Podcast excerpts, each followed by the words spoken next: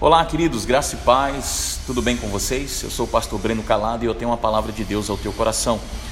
E a palavra do Senhor diz lá no Salmo 118, versículo 24: Este é o dia que o Senhor fez, regozijemo-nos e alegremos-nos nele.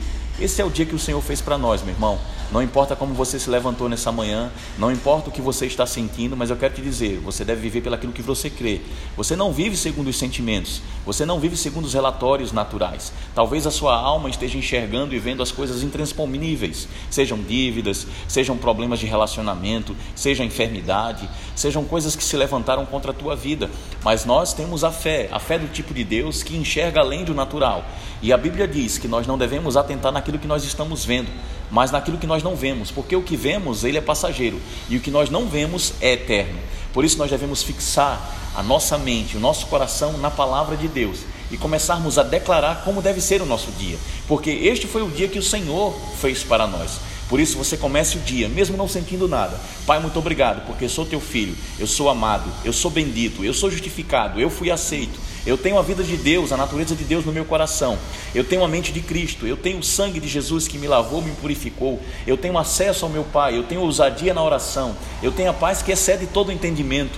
Eu tenho a lei do Espírito de vida que opera no meu corpo mortal e vivifica o meu corpo mortal.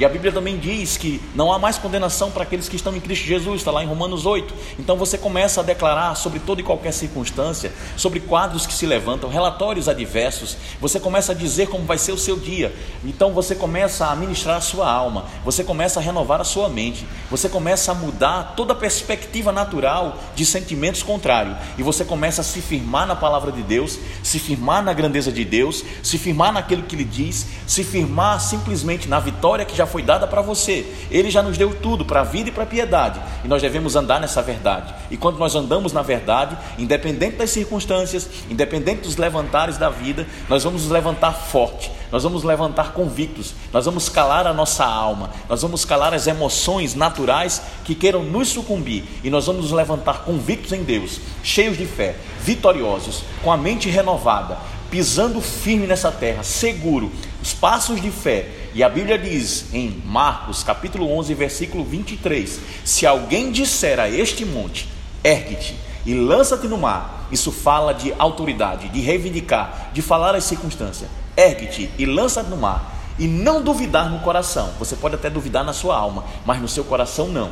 E não duvidar no coração. Assim será conforme você está dizendo.